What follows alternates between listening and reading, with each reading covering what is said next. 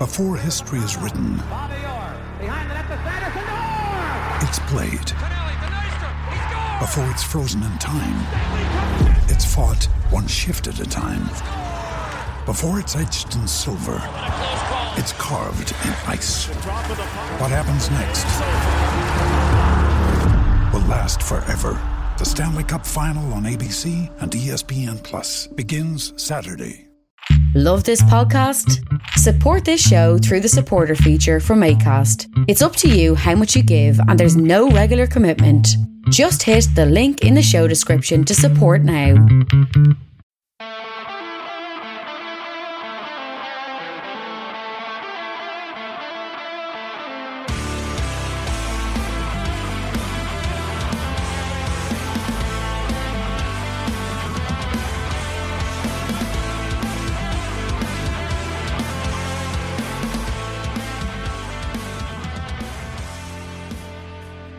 Welcome to Two Footed Podcast, brought to you by EPLindex.com in association with our presenting sponsor, Liberty Shield.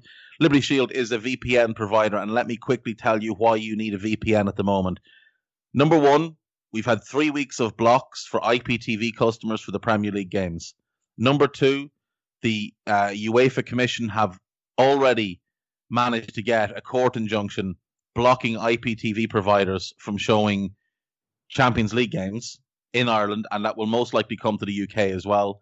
And number three, the Premier League have just announced that they're going to be putting lots and lots of your favorite games on pay per view. Do you really want to spend 15 quid per game just to watch your team?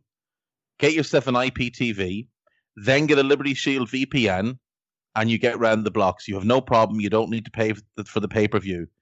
LibertyShield.com. Use my code EPLVPN and get 20% off your hardware or software package. You can't go wrong. Tell Eddie I sent you. Right.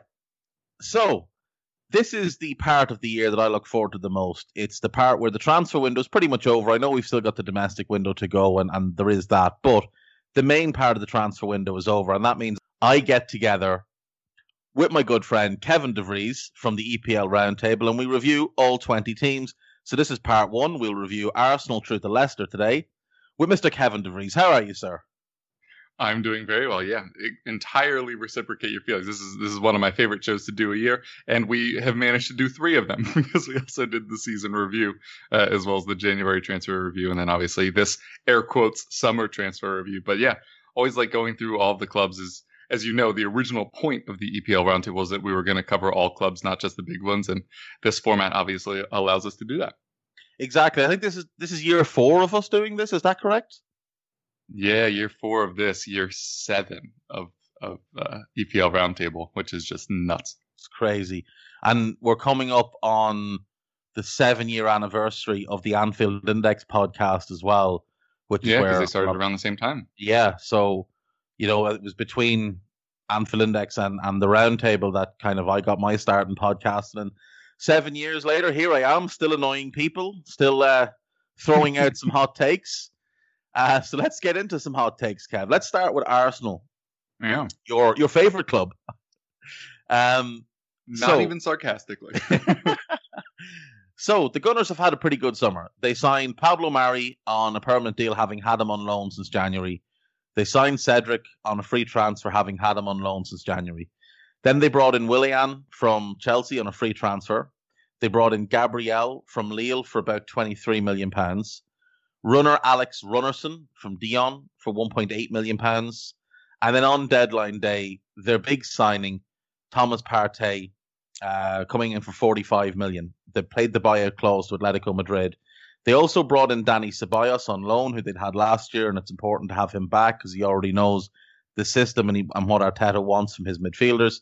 In terms of outgoings, only two really noticeable, no, notable ones. Um, Emi Martinez goes to Aston Villa for a fee in the region of 20 million, and Henrikh Mkhitaryan is released. Um, he was the other part of the Alexis Sanchez transfer, where Sanchez went to United, Mkhitaryan came to Arsenal. There's been so much focus on how bad Sanchez was for United. It was largely overlooked how bad Mkhitaryan was. Yeah, and we liked that one at the time because he was Yeah. like a childhood Arsenal fan. And we were like, he's finally going to be free. Also, uh, worth Exactly. noting, you missed out the uh, the future Arsenal midfield pairing of uh, Torreira and Guendouzi. Both of whom are gone now. Yeah, so Torreira and Guendouzi are gone on loan. Arsenal have loaned out quite a few players this year. Uh, has gone to Stuttgart. Zech Medley, Zach Swanson, Trey Cole, sorry, Trae Coyle, Matt Smith, Jordy Ossie, Ben Sheaf, Tyreece John Jules, Daniel Ballard, Guendouzi, Torreira, uh, Dejan Iliev, Mark McGuinness, and Tolaji Bola, all out on loan. Arsenal do have an incredible amount of players on their books. I still think there's going to be a couple more loans from them. I think someone like Emile Smith Rowe will probably find a championship loan. I think Eddie Nketiah could probably go to a championship club, maybe Reiss Nelson as well, because they do have a lot of uh, attacking options. But all in all, Kev, I think Arsenal have had a really good window. Now, I'm against the loaning out of Torreira because I think he could be a really good player for them. And I think him and Tomas actually would be a great pairing together. But in terms of their incomings, Mari is what he is. He's a backup centre back, and he's a decent one. Cedric the same, uh, you know, a squad player. I wouldn't be overly keen on the Willian deal just because it's a lot of money to to an older player on a three year deal. But Gabriel, I think, is a great signing, and I think Thomas Agreed. Partey is a, an outstanding signing. I think he's a top class midfielder. It was an area they were massively in need of solving because Granit Xhaka has flattered to deceive for a number of years, and he has these little runs of form, and Arsenal fans sort of get Which back he's on currently board. on.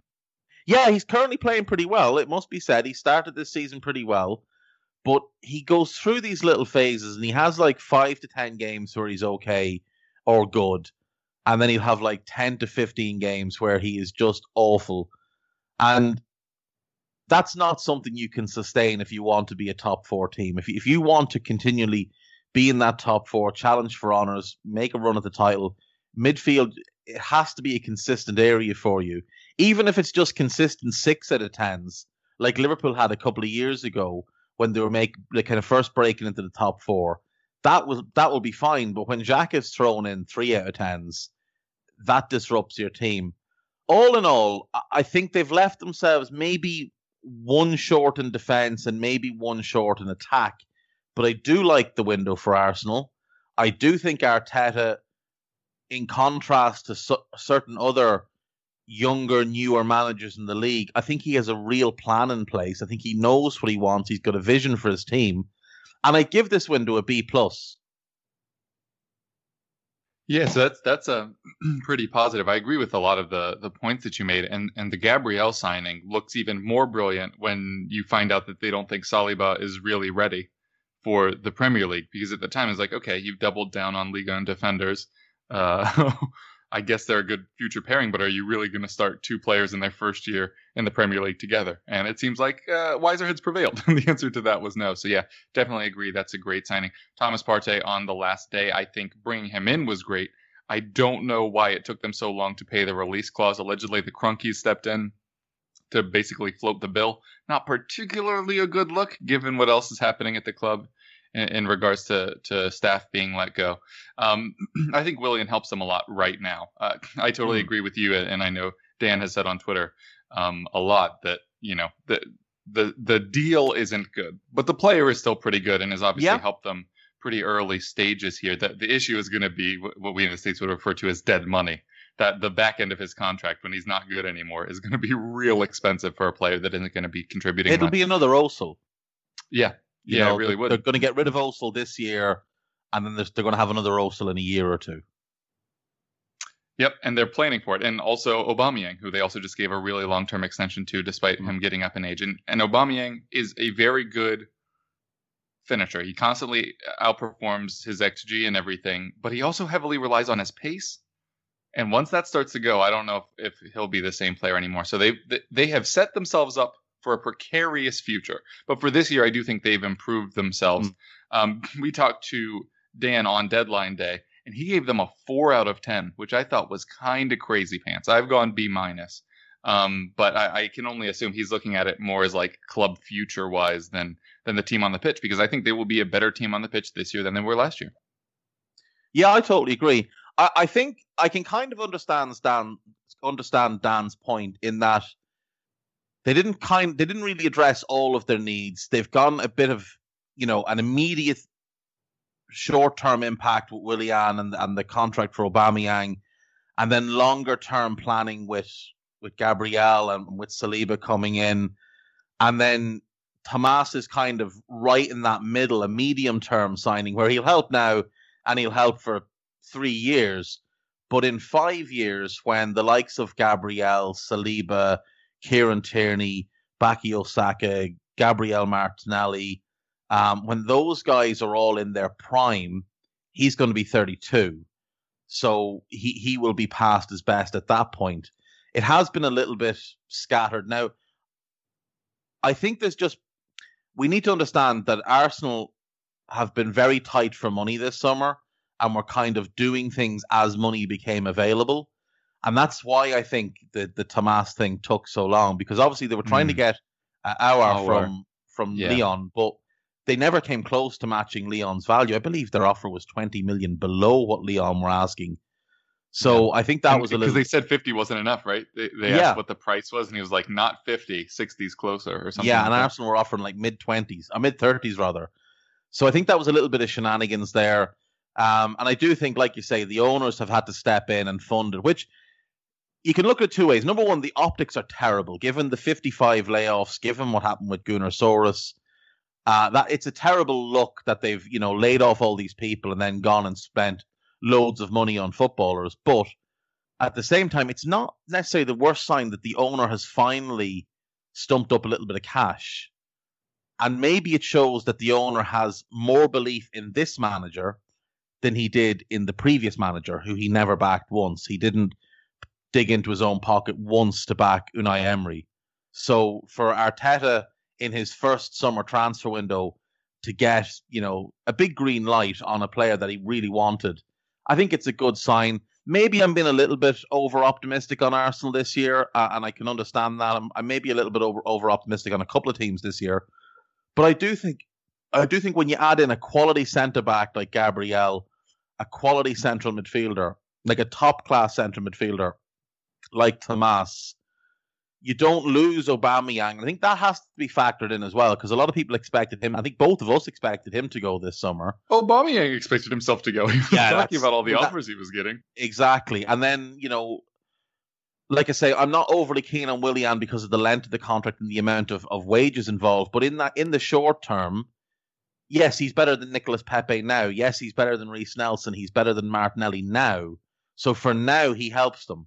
Does he help them enough to get them top four? I don't think so. I don't think they're they're quite there yet.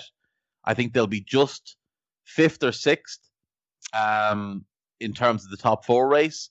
But that's an improvement on eighth. If they can have a good run in the Europa League, maybe they can go and win the Europa League. You know, maybe they could be well set up to go and win the Europa League, and that will get them Champions League football. But like I say, I'm a little bit confident in what they're doing, and I really like the approach of Arteta. He's he's impressed me. We still need to see more f- from him in big games in terms of well, what's your attacking plan? We've seen you do the the deep line, the deep block of seven, and try and hit on the counter, but that's not always going to be enough because you're Arsenal Football Club, you're not Burnley or Crystal Palace. You need to go into big games and, and stand toe to toe with top clubs for the fans to really get on board. But I, I think a B plus for me, and you've gone B minus. So that's I think I think we're you know ballpark. We've averaged out at a B, and I think that's fair. yeah. So uh, I'll, I'll head into Aston Villa next. First of all, they spent so much money in in a window that was always destined to be doomed by the coronavirus. I, I, think a the Premier League on the whole actually did very well considering a lot of other leagues probably didn't fare quite so well because the broadcast contracts are worse and no fans and stands means a much more significant dent financially um, than the Premier League. Obviously, the lower leagues in England still suffering from it. But Aston Villa ended up with around a 90 million loss net spend, which, you know, if you're a team that was a Hawkeye error away from being relegated, you know, maybe you do need to to stump up the change. And obviously, Aston Villa, a much bigger club than their recent success would belie. But I, I think some of the the signings that they made are just fantastic. Watkins, in particular, obviously had the chance to move to basically any Europa League or Champions League club. He was actually at um, Tottenham's training ground uh, to meet with Jose Mourinho, uh, and then opted for more minutes in, in a bid to try to make it to the Euros next year. Don't think he'll get there, but I, I admire the the optimism there. Same with uh, Callum Wilson, who we'll get to later. Um, but Villa were bottom five in the league in touches in the box last season. So they bring in Watkins, who was the best in touches in the box in the championship last season. We've already seen what he can do. Uh, not to give you flashbacks from that weird as hell match, um, but a perfect hat trick and the general performance as well against Liverpool. I, I think his presence just helps pull the the whole team shape forward, um, which is something Villa really needed. That might cause issues at the back, but fortunately they've addressed that as well. I'm bringing in Matty Cash. I think is brilliant. First of all, having two wingbacks named Matty, I think is fantastic. Um, but uh, obviously, both are a little more on the attacking side, but both play in air quotes defensive positions. Mm. I do think they could have leaned into more defensive minded signings though, because Cash will play uh, as a fullback, but he's better when he gets forward. And I know you really like Konsa. I well, like Mings, but I mean they're going to be a much better pairing in like two years than they are right now. They let in a lot of goals last season. I don't think Engels or Hause. Th- that pairing though didn't do too badly last season. Mm. A- Engels when Engels played, I thought the defense last year was was ropey. Yeah. Um, Cash, I think, is a much better attacking fullback than the options they had there last year. For sure. But I, I don't think they lose a whole lot defensively because I remember when we played them last year, watching Sadio Mane just have you know the time well, of his life. True. They didn't get worse there defensively. Yeah. So you know, I, I do I do think they've. I, I love that they've targeted championship players. I think there's going to be massive pressure on the manager this year, though, because yeah, for sure. this is year two of spending in and around the hundred million. I think they spent 115 last year, like you say, about 90 this year. It's about you know 100 million per summer on average and you know these owners, you know, yep. especially um, especially the American chap Wes Edens, he's not going to take you know ju- just getting by. He, he, he, wants to win. That's you know his his mandate. And Mr. Sawiris, I think his name is, uh, the Egyptian. This is a guy who exceeds expectations in in every aspect of his life. So Dean Smith is under pressure. Yeah, I, I, definitely agree. And and you were mentioning that, that you think that defensive pairing is, is, better than we saw last year. Also, we can't forget what was behind them. They brought in Tom Heaton, which was a great signing, but then he gets hurt. I think they filled well last season by bringing in Pepe Reina, although they refused to play him for those couple of games that really could have wound up getting them relegated. But now they bring in Martinez, probably an overpay. 20 mil for a backup goalkeeper feels pretty steep, um, but he's looked good thus far. I think already two clean sheets. Mm, should have looked that up mm. before I said it. But yeah, two clean think, sheets. Yeah, yeah. So already, already impressing in that regard. So it, it seems like they knew what their issues were and they addressed it. And like you said, they they went to the championship for a lot of their signings. Obviously, bringing in Ross Barkley as well towards the end of the window, I think is a, is a fantastic signing. Mm. I'm not petty enough to say that this is uh, Barkley's level, but it became pretty quickly evident that it wasn't Chelsea's, and, and now I'm kind of thankful that Tottenham didn't go down that that particular path um, when it looked so certain that we would under Poch. But bringing in Barkley, not only is he better than a lot of their central midfield options, uh, Bar Luiz, but also I know this is a huge one for you it means that they don't ever have to even pretend that Grealish is a central midfielder, yeah. which really led to a lot of their their issues in drop points last season because now he can just play in that front three. So not only does Barkley improve the midfield by his presence, but he also improves it by meaning that they can continue to play Grealish in more attacking positions. I I don't think it's a relegation battle this year. I, I agree with you on that front. I think you know Dean obviously does have a tough task for him. I probably tenth ish. I, I don't think it's it's really there for the European spots, and then curious to hear your thoughts on if you think 10th-ish is enough considering what they've spent um, and what they're looking at, at, trying to reestablish themselves as. But if I was a Villa fan after last year and how that ended, I think 10th would be feel pretty cozy. Yeah, I, I 100% agree. I think mid-table will be the uh, will be the goal this year for them. I think it's a long-term process for them. I, I can see, you know, last year survival, this year mid-table, next year maybe a run at a Europa League spot and then in and year then four, You know, yeah, that's exactly it. You know, but like incremental steps, not trying to reinvent the wheel. Um, obviously, they brought in uh, Bertrand Traore as well, and you know, I think yeah. he's a good signing. Whether he's a starter or not, we'll wait and see. He's better than Trezeguet. That's the thing. Now, the one thing Trezeguet gives them though is incredible work rate, and he's a really good help defender going the opposite way. And against Liverpool, he doubled up with Matty Cash and, and really did a good job at kind of curtailing a lot of what Andy Robertson was offering going forward. Um, I think all in all, it's a good window. I think they've addressed most of their positions of need. Um, I really like the signing of Barkley. Uh, look, I, I know what you're saying. I, I, I think you're right. This is his level, but I, I don't think that's the disrespectful remark that some people might like take. It shouldn't it be an, an insult. Yeah, because the thing is, he's not a top four player, but he could be a top six player or a top eight player for sure. And that's where Villa will want to get to. And like you said earlier, they're a massive club. Traditionally, they're a huge club. They've won a European Cup, they've won multiple league titles, they've won a lot of domestic cups. And I think they're building back towards being a regular Premier League club. When when the Premier League began, they were a title challenger under Martin O'Neill, they were a European team. I think they can get back there again. It doesn't mean they're going to win the title. I don't think that anyone's thinking that, but I think this Villa team is is on the right path. I love the signings of Cash and Watkins. There were two players that I thought could have gone to a number of clubs and helped them. Like, for example, Wolves, I think would have been really well um, done to get him to get Matty Cash. West Ham could have needed could have used him. I think Spurs could have used him because I would have rather buy him than Doherty because they're similar players, mm. But he's seven years younger or five years younger maybe. Um, Watkins, as you said, could have gone pretty much anywhere, had his choice of clubs.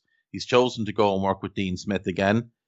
Martinez, yes, it is an overpay. There's no question it's an overpay. At, at Christmas time in the January window, I imagine you could have had him for about five million but he had one good run of, run of form and it kind of blew his price up. Key for them, they didn't lose anybody important. That's the key for them. None of their mm-hmm. Best players left. They kept hold of Grealish, got him signed a new contract, kept hold of Douglas Luiz. That, that's massive. And all in all, I, I think it's a I think it's again it's a B plus window for me. Yeah, I think I didn't say my grade, but it's, it's also a B plus. So so similar thinking there. Um, we'll jump into Brighton then. So, Zak Emmerson arrives from uh, from Oldham. Jensen Weir from Wigan. Brighton, one of the clubs that took advantage of the situation at Wigan. Adam Lallana on a free from Liverpool. Joel Veltman from Ajax for just under a million pounds. And then a lot of young players. They've taken a lot of gambles on young players three of whom in the last couple of days in the window. Andi Zeqiri, the young Swiss striker, Swiss Kosovan striker uh, from Lausanne, Michał Karbownik from Legia Warsaw, and Jakub Moder from Lech Poznan. The, the last three, I don't know much about. I've seen little bits and pieces. I've spoken to a few people, including Lee Scott, who's seen a bit more. They're very high on these signings, but people have said these three aren't ready for Premier League football. Now, the two Polish boys have gone back on loan for a year, so they won't have them this year. Um, in terms of outgoings, Glenn Murray goes out on loan, Shane Duffy goes out on loan. They've kept you know, Anthony Knockaert went, but he was on loan last year. Aaron Mooy is the only really significant outgoing. It kind of feels like an incomplete transfer window to me, Kev, because I had big hopes for them this year because they were getting Ben White back, and that's massive. He's a he's a really exciting young centre back. Tariq Lamptey was going to develop even more.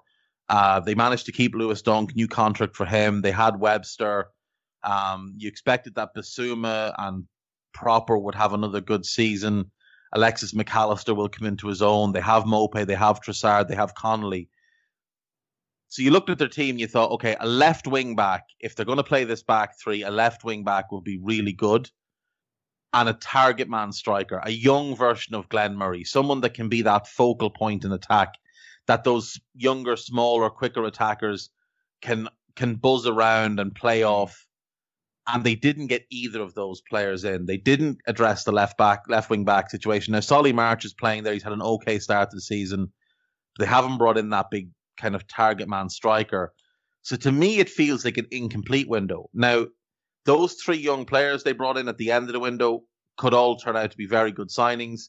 Some of the other youngsters they bought, like Weir and Emerson, and a couple of the others, could turn out to be very good signings. They brought um, Lars Dendoncker, Leander's younger brother, in as well. Um, Lallana is probably a good influence around the club, but you can't really rely on him, and he's not a central midfielder in a in a midfield two. So where he fits, I'm not 100 percent certain. He hasn't really impressed in the time he has played for them. Veltman is a squad player, so bar the Fantastic addition of signing though.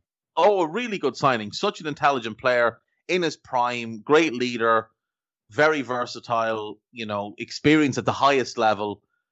But in terms of the starting 11, Ben White is the only real addition. Now, he's a great addition because he's brilliant for Leeds last year.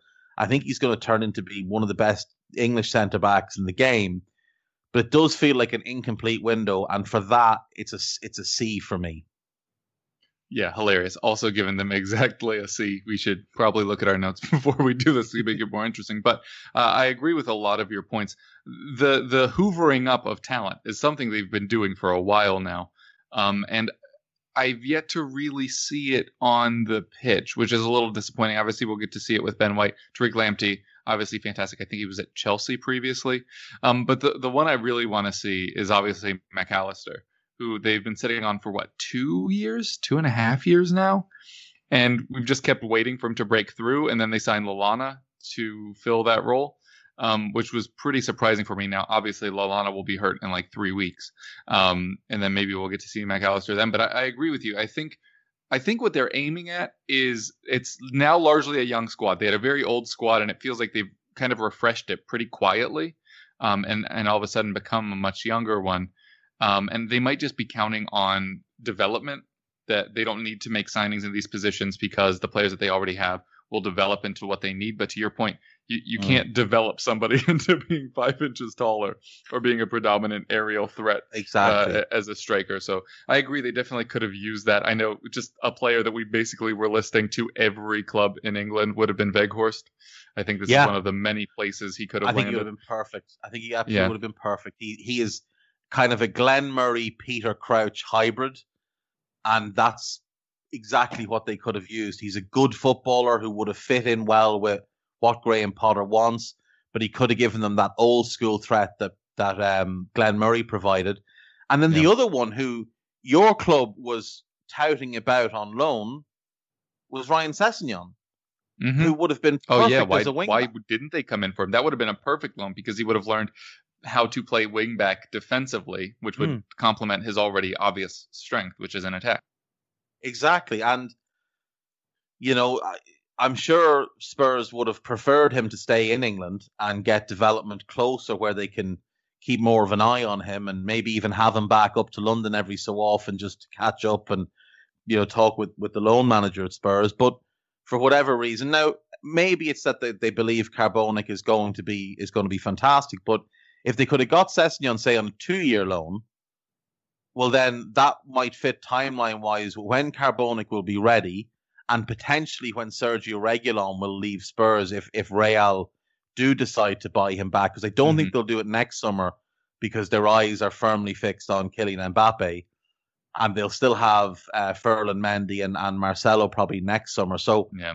you know, maybe Reguilon is, is two years at Spurs. And it could be longer, and we'll talk about that when we get to Spurs in part two. But I thought Sessegnon would have made a ton of sense. And the other one they missed out on, who ended up going to Wolves, was Rayan Aït-Nouri, who yeah, they're they're a data driven club. I'm sure he's one that flashed up on their screens in flashing lights because f- when we did uh, the transfer committee pod for Anfield Index, Dan Kennett said that analytically he was a standout prospect. So you know, it's an odd one that they didn't address it at least, at least with a loan for someone like Sessegnon. And with but, options out there, like you're saying. Mm, exactly. I mean, there's a, you know, Rico Henry still in the championship. Um, Harry Pickering still a Crewe. There was there's other championship players they could have gone if they didn't want to go and get you know a, a more expensive option like Sessegnon. If they get a championship option, like like what do you think the swing for them could be? If they could bring in if they could bring in Rico Henry, I, I, I think if they'd gotten the striker and I don't think there's a championship striker left that could help them. But if they'd gotten the striker and the the left wing back, I genuinely think they could have pushed for top half. I think that num that tenth place is wide open. I think there's six teams that could get tenth this year, yeah. and I think they would have been right in that mix. Yeah, I, I, just think they could have done more, and, kind of like Southampton, who we'll talk about later. I, I, was expecting a lot. I thought they were doing interesting things. They they have a lot of interesting young players, and you're like, oh, you you capitalize on that, and you can really push forward. But in the end, not enough. And uh, another club that I don't think has done nearly enough is Burnley, who I think just continue to abuse Sean Dyche as their manager because last year they didn't even have enough senior players to fill their bench against Manchester City after the restart and then they've managed to sign a whopping one senior player in this window. Now, obviously, we know Dyche made comments about you know the the financial impact that COVID could have on the club, but one player just isn't good enough. Dale Stephens is fine, but he's just a replacement, aka downgrade for both uh, cousin Jeff of yours. Uh, Steven Defour, who walked out of the club for nothing, but is still on a free. And I have thought maybe they'd be interested in bringing him back. But I don't think Dale Stephens who leaves the aforementioned uh, Brighton, if memory serves, uh, will start over Cork or Westwood or Brownhill, although Brownhill's playing on the right now. Um, Stephens already has 150 minutes, so it seems he's going to be used, but that is not enough of an improvement. Um, the one that I thought was a, just a huge miss was Harry Wilson, which seemed to be going, and then all of a sudden you guys either upped the price or they dropped the price. We, I'll, I'll, let you jump back in on that when I'm done rambling here. Um, but he would have been perfect with Brady and Gudmundsson's injury issues because if either one of them is fit, they do well. But they just both continually miss out of the same periods of time, which just basically makes it the Dwight McNeil show. And then they just hope that that Chris Wood uh, can can hammer in the goals for them up front. Um, but it's it's just it's really really not enough for them. They have 20 legitimate senior players right now like at time of recording and they're an injury away from losing strings of matches at any position. There is not depth here. The only place where there's any depth is central midfield but it there are just bodies there. It's not that it's like usable depth or, or depth that will really help you in matches. I was close to giving this a d minus because they did manage to keep Tarkowski and that did not look a certainty at the start of the window but they needed to add quality and bodies and didn't. It's an f for me uh, an F would indicate that they actually tried in this transfer window. So it's a no grade from me because I, I just think it's an absolute disgrace what they've done here. Yes, they kept Tarkowski, but that's largely because teams went elsewhere. Yes, they kept Nick Pope again because teams went elsewhere. And for some reason, people just don't seem to understand how good Dwight McNeil is. He was incredible last season. I think he's going to have another big season this year, and I think he'll be gone. But Dale Stephens, that's that's your answer. You lost Joe Hart, and you signed um, Will Norris from from Wolves, who's like their fourth choice goalkeeper. You lose cousin Jeff, you lose Aaron Lennon, you let Ben Gibson go on loan. I know he didn't play a whole ton, but you know it's still a body. Um, and Dale Stephens is what you do. You pay, I think, nine hundred and fifty grand or something for him. Um, it's it's just like you say, it, it's abuse of one of the best managers in the league, one of the six or seven best managers in the league, and there's only so much he can do. Like there's only so many years that he can overachieve with this squad. He's been there eight years. His net spend is around forty million. He's been in this Premier League four years. His net spend is around thirty million. He's gotten them two top 10 finishes. He brought them into Europe. And the only times he's ever really been allowed to spend money is when they've sold his players on him. And this is just, it's a shambles. It's an absolute shambles of window. And they've started the season terribly. Three, defeat, three defeats out of three. They look hopeless in defense without Ben Mee. And that says more about the team than it does about Ben Mee because Ben Mee's a solid Premier League centre back but he's not Virgil van Dijk. He's not Toby Alderweireld. He's not Aymeric Laporte. He's just a solid centre centre back, which tells you the level of the centre backs they have behind Tarkowski and Mee. The only place where they have two players that you could say, all right, well, they'll you know they, they can get by with that is the fullback positions. You've got Lowton and, and Bardsley at right back, mm. and you've got um Taylor and Peters at left back. And aside from that, like you said, it's just bodies behind the starters. I mean, yeah, Robbie Brady and Gudmundsson are both good players, but they're always injured, especially poor Robbie Brady, who's fantastically talented but just can't stay fit. Up front, they've got, you know, they've got bodies, but it is Chris Wood. Ashley Barnes is all right. James uh, Jay Rodriguez is all right, but it is Chris Wood that they rely on for their goals, and it's literally four players in this team that you would look at and say they're quality Premier League starters. You've got Pope, Tarkowski, McNeil, and Wood. The midfield pair are okay. You know, mm. Brownhill, I think, could develop into a, a good Premier League player. But aside from that, it is really just like sticking at someone there and hoping for the best, and it's it's not good enough. And I think I think they're going to be in for a long season. I don't think they'll go down, but I think they're in for a long season. It's a no grade for me because they haven't even tried. Like it, they just have not tried to do anything. Yes, they came in and they they tried to sign Wilson, but from what I've heard, is they literally came in and they knew the price was 12 million rising to 15 and they came in and tried to work that price way down and they were looking to pay about 6 million rising and liverpool were like no not even considering that. Get out. So you know it, all in all it just it's a big missed opportunity for burnley because they'd gotten yeah. 10th last year. They could have built on it. It didn't need to be massive money signings. There's loads of good players in the championship and in League One that they could have brought in because they've got one of the best coaches in the league for developing players and getting every single little last bit out of players.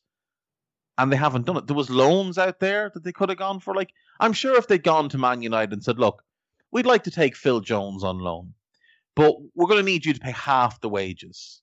Yeah. We'll pay 60 grand and you pay 60 grand. I think United would have done it they're not even going to name him in the Premier League squad by all accounts. So why not do that? Phil Jones is a good centre back. He's not good in big open spaces like he has to defend at United, but in a you know a compact back four next to someone like Tarkowski, I think you'd get the very best of Phil Jones, which is a pretty good defender. Yeah, I agree. And then uh, on top of all of this, you have the fact that they have loaned out um, Ah, oh, man, Ben Gibson again. Mm. Who didn't they spend like twenty million on him? Club record signing. Yeah, and he, yeah. they've just continued to loan him out. Last year, I think he wasn't even training with them before no, he. No, he's training find... Middlesbrough. He went up yeah, and trained yeah. with Middlesbrough because he just wanted away uh, so much. So you it's even a, have a, a body. You have that that vital twenty first body. Yeah, and and you just you just can't make it work. It's it's it's really poor. But I agree with you. They they could have gone for lots of dregs of players, but they probably just would have been more bodies. I it's it's yeah. I, if you're Sean Dyche, you have to be really really upset. And when you were talking about what his net spend was over his time there, it really reminds me of Pochettino. Like mm. he's a victim of his own magic. Of like he has managed to pull off success after success with fewer and fewer players, and now the board just expect him to do it. And it, it is not something you can repeat every year. And now you wonder when he's going to hit that wall. I, I think it'll be at some point this season. I think if a if a decent Premier League job comes becomes available this season, uh, I think he will he will go for it. Now, whether he'll get it or not, I don't know, because obviously a bit of a stigma around him, you know, because of the style of play. But I think that's just people not really actually watching Burnley and just assuming that they're this agricultural team. Um, good football doesn't have to be played in you know six five games. You can play good football by being great defensively, by being tactically astute, by developing good players and being really, really concise in how you attack. And I think you might get overlooked for one or two. But you know, like if if Palace becomes available at the end of the season, or if they start looking around for who's going to replace the Hodge, maybe he. I know he interviewed there before. Um, he came close to getting the Everton job a couple of years ago before deciding to stay at Burnley. So I think he I think he will walk. I think there will be a point that will come that he will walk, and then they're screwed because when they go down, they won't come back up because they'll sell McNeil, they'll sell Tarkowski, they'll sell Pope, and they'll give the manager eight million to replace the three of them.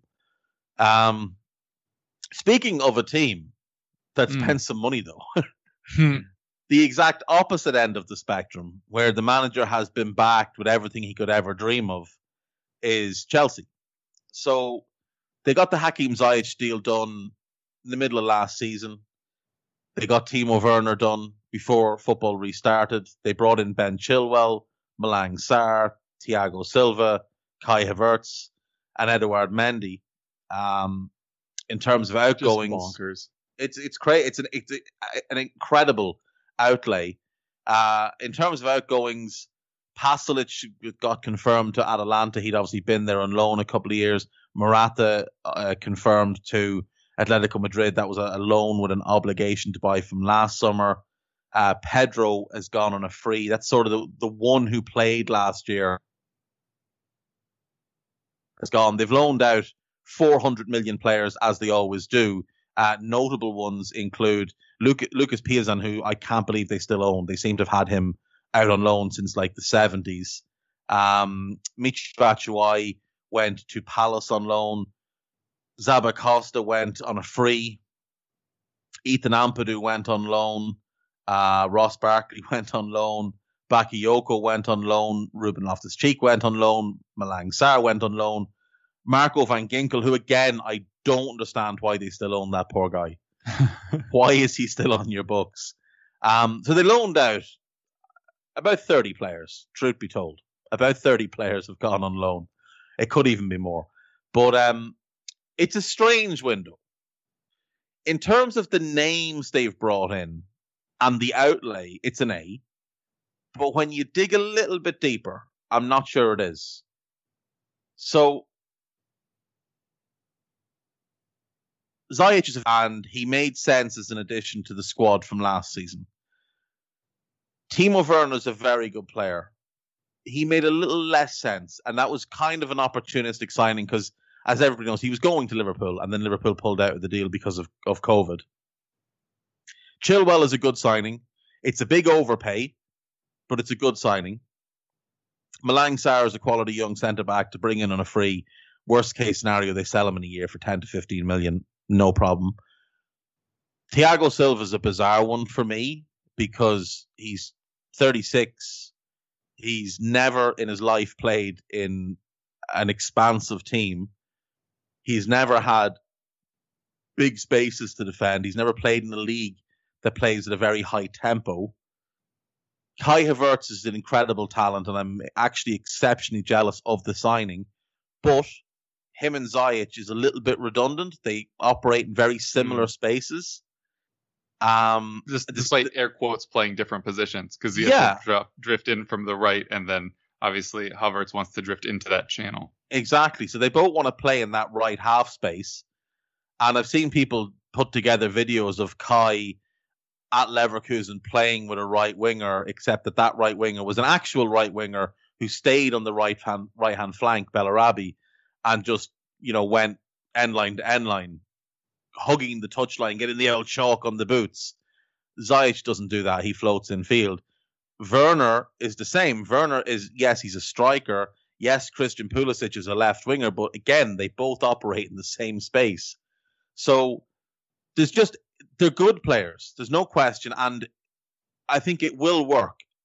But I don't know if Frank can get it to work. Is the question.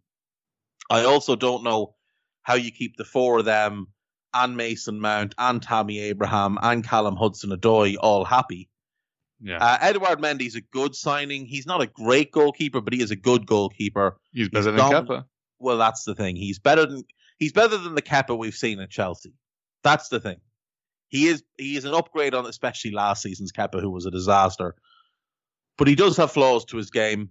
He's not got the best judgment. He palms a lot of shots back into dangerous spaces. He flaps a little bit of crosses. He does get touches on them and puts them kind of away, but not a dominant goalkeeper who claims the ball.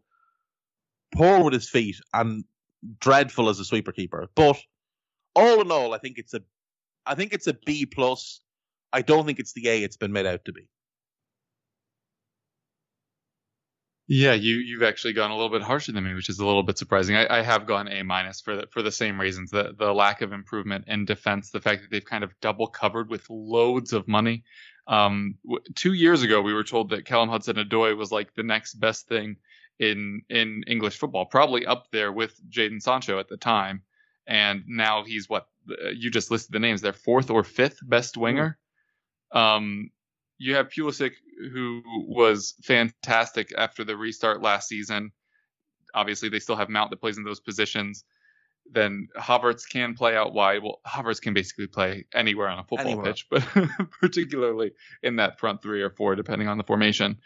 And you- you're just wondering, like, where are all these players going to get minutes? Obviously, uh, finished top four last year, so they'll get the Champions League, but they've already been knocked out of the Carabao Cup, as some people may be aware, by Tottenham's third best team.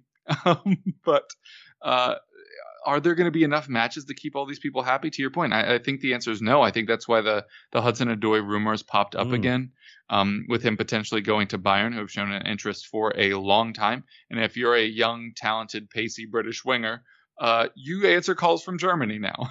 that has gone pretty well for, for the people that have made that choice.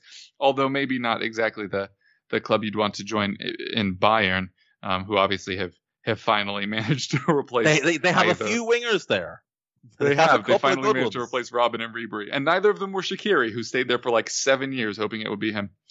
Um, but yeah, with Chelsea, they have so many attacking options, and you just wonder how they're going to get them all on the pitch. Werner hasn't hit the ground running as a lot of people would have expected him to, um, and and the defense has to be where the questions are. I mean, I love Andreas Christensen as a prospect. He hasn't shown it yet. Kurt Zouma hasn't turned into the player he was supposed to. Thiago Silva's al- already. I mean, he, he's been past it at PSG for what a year or two now, and now is supposed to to turn it around in, in a league like the Premier League, where obviously in his first match he, he makes those huge mistakes against West Brom, but automatically gets handed the armband. Yeah, By- that, and by that's a Lampard. It's- concern. you it's know? weird. It's it's a it's a weird window. In theory, this is too much talent to not make top four. Mm. I agree with you. The questions will be more on Frank than the squad building, but the squad building there, there should be questions asked of it. Obviously, the star names will detract from any any criticism. But to your point, they they've extra added in positions where they were already good and left some key areas a little exposed. Uh, the the name that I I didn't hear while I was just looking ahead a bit was was Chilwell, who, who I think was a, Yeah, a a needed good signing. signing, but but an a big overpay. Yes, a massive overpay. And as you know, b- both Tottenham and Liverpool were interested, what, two, three years ago when he was just breaking in uh, to after the the senior team. that he'd had. Yeah, yeah, yeah. So it was before he'd even broken into the first team. And I, I'm not trying to discount his rise. He has improved fantastically over the last three years, but is he not just a younger Marcos Alonso? And if your issue is that Marcos Alonso leaves you exposed on the left, is that the thing that That's Chilwell, what will help does you as fix? well. And the, the problem is, right, so we're led to believe that Thiago Silva is the is the answer at the back. Last year they were terrible defensively.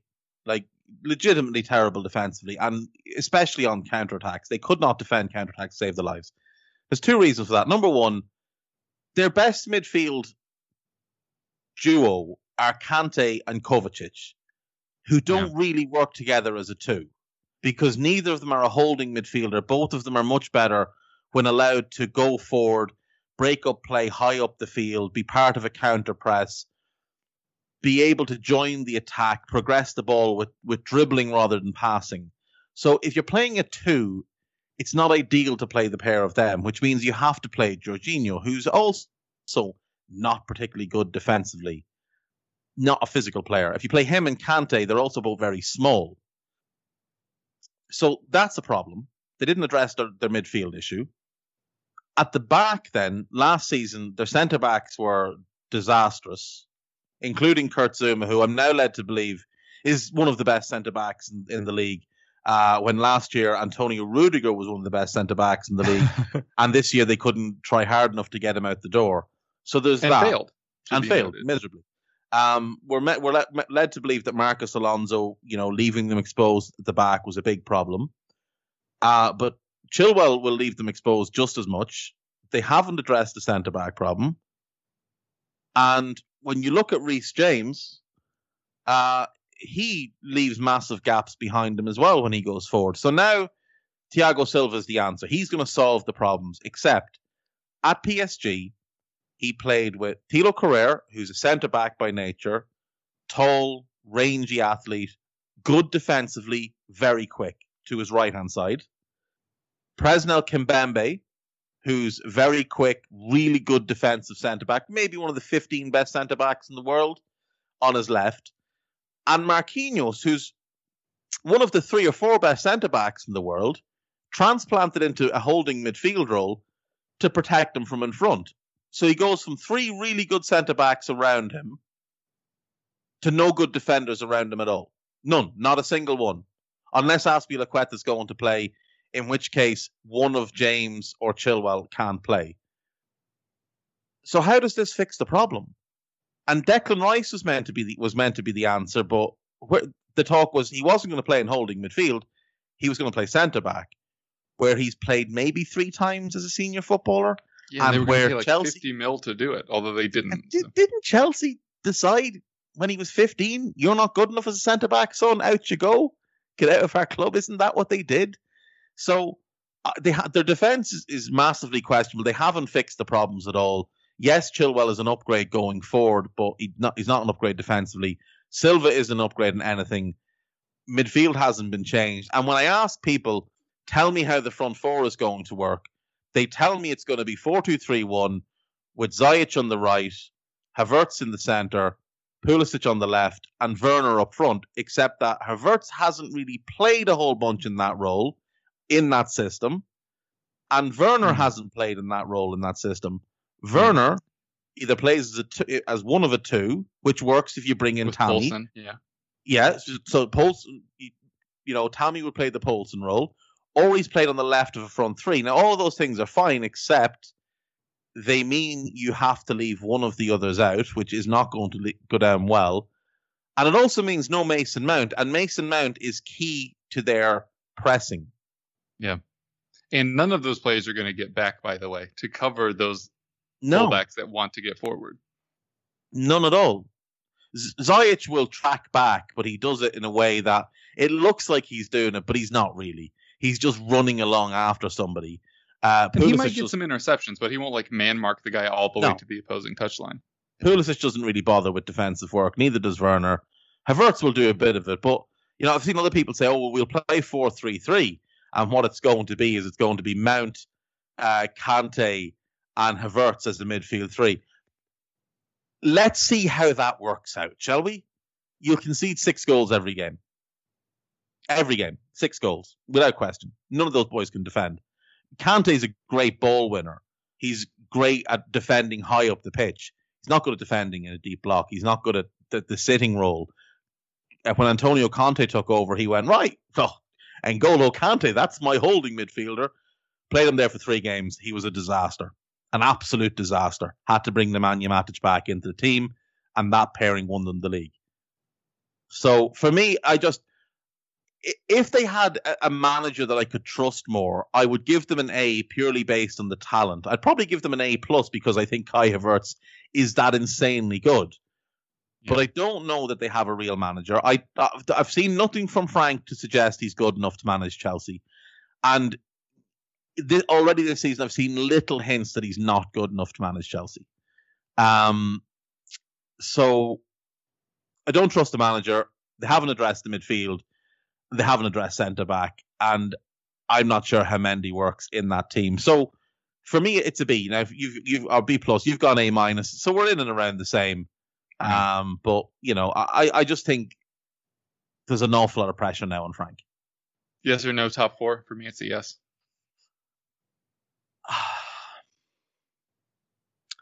I think it's borderline. Yeah. I have, But but I just I just wanted to frame it that like while both of us have concerns about this window, they're probably still fine. I have three teams nailed on for the top four. I think fourth spot is between four teams. It, and it's just like that race for for top ten, that that race for top six. This year, there are a lot of clubs that are in like batches, like that. Yeah, but I think um, there's a top two. I think there's a noticeable top two. They're the top Mm-hmm. two from the last two years. Then I think there's Spurs. Fingers crossed, but yeah. And then I think there's a group of four with Chelsea, United, Leicester, and Everton. Yeah, the Ev. And We'll frankly, if if you if you ask me to place a bet now, I think I'd put my money on Everton because Yeah, I well- think they've well- got the best manager, and I think they're playing for each other, and and their signings have fit in already. hmm So there's not going to be any more. They've Ben Godfrey will come into the team, but in terms of the attacking shape, there's not going to be any flux. There's not going to be any. Oh, does this work? Does that work? It's working. It just is working. So Hmm. I think I'd back Everton at the moment, and I think I'd have Chelsea fifth. But I'm going to do my predicted league finish uh, Monday week, so this day week. Uh, once the, the domestic transfer window is, o- is over, just in case somebody, you know, signs Said Benrahma, I think that could make a change, or or Emi Buendia, and that could make a change. Uh, I'm going to hold off till next Monday and do that. But I do think, I do think Chelsea, there's talent wise, they should. There's no question. Talent wise, they're top four. But whether it all fits together, whether the defense is is competent enough to get them top four, and whether Frank can do the job, they're all big question marks. Yeah, and if they fall short, I don't think uh, Frank would ha- be in that job much longer. Um, moving on to Crystal Palace now. Uh, they didn't do loads of business, but what they did do, I think, was was very good. Uh, as a obviously the the jewel of the window, uh, and lots of clubs were obviously in for him from QPR, but Palace managed to lock this one up. I, I think when we did our show at the end of the the restart season, I was worried that they were going to to mess around and miss out on him like they've done with a lot of other talented championship players in the past. Um, but they fi- they they finally managed to get one and, and actually seal it up. So uh, congrats to them. Uh, everybody knows that Palace were really struggling for goals the last couple of years, really ever since Benteke's decline. But I think that made everybody think that the drop in goals was because of finishing. And I think what it really was was a lack of chances. Last year, Palace were dead last in chances created with just 265. Eze, who's coming in from the championship, was top 10 in the championship, and he had almost 100 by himself. So that's really, really going to improve there. Then obviously his movement and his technique are are incredible. Anybody that was uh, watching that nervy last day of the championship last season, the goal he scored against West Brom was incredible. Obviously not the first one he did. Scored 14 goals on the whole last season. Um, but he also sets up chances. He scores goals, but he'll also interplay with Zaha really well. It'll give defenders another thing to have to think about, which in theory will make Zaha even better, which I think we've seen thus far um, this season already, even though I don't think Eze started the first one. Um, but I, I think that's all all fantastic. Eze is exactly what they needed. I think it was somewhat what they were hoping for um, when they brought in. Oh no, I'm I'm forgetting now. Uh, Schalke, creative midfielder that Max Meyer. Thank you, Max Meyer, who who had hit a down skid in his career right before moving to Palace on that free, but he just either hasn't lived up to it or Hodgson just doesn't like using a traditional 10. Either way, it has not gone well. So I think Eze walks into that role for them. Um, they brought Batshuayi back, you just mentioned, uh, in the Chelsea one. They bring him in on loan, and that helps fill the void that Benteke left when he became crap. Uh, and obviously, Batshuayi is a very talented player. He's he's a little older now. The, the, I'm not sure I, I buy it as much as I used to. I don't think he overtakes Ayew immediately, who was obviously their player of the year last season. But if, if he started every match, he, he'd probably score like 10 ish goals, which is better than what Palace have had for a while now. So uh, definitely important that they brought in a player that can start up front for them.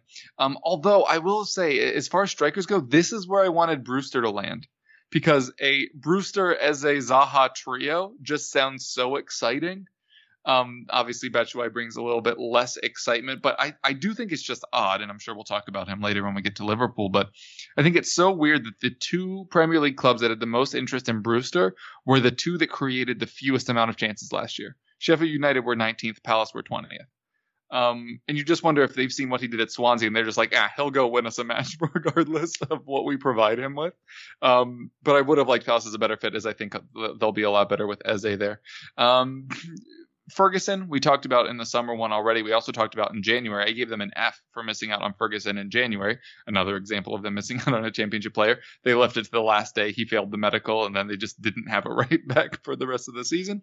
Uh, no disrespect to Joel Ward. Well, maybe a little, but um, I, I, think that that finally getting in Ferguson, even though he's still hurt, he hasn't started yet, is perfect. As soon as he's fit, he'll walk into that that right back spot. Um, the weird one this window was Sorloth. He did incredibly well in Turkey. Obviously, scored loads of goals before coming to Palace. Didn't really do it there. He was supposed to be the Benteke replacement. He leaves, scores loads of goals. It, eh, just just a pro tip: if RB Leipzig are looking at one of your players, maybe keep that player. They're they're probably pretty good. Um, but instead, they sell him, and that ends up paying for their whole window. They end up actually with a positive net spend in this mm. window. Um, and in theory, they've brought in three who will eventually be starters. Eze will eventually start. Ferguson will start when he's fit.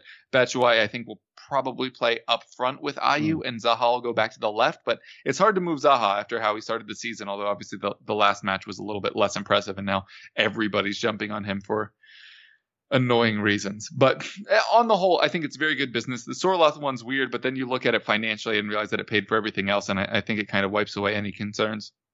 Well, that's the thing. I mean, Sorloth was a player that they had basic, basically kind of discarded. You know, they sent him to uh, Trabzonspor last year on a two-year loan yeah. with an option to buy for six million. So, truth be told, they had no plans in ever seeing him again. Um, and they managed to get a big fee. And like you say, it pays for Eze, it pays for the loan fee for Michy. They get Ferguson on a free, and there'll be a tribunal fee, but I don't think it'll be massive for him. Um, I really like the window. I think they still need. I'd still like to see them sign a couple of a couple more. I think one in midfield. They're still looking at Benrahma, by the way. It should they be noted as the domestic yeah, window is still open could be a lot of fun.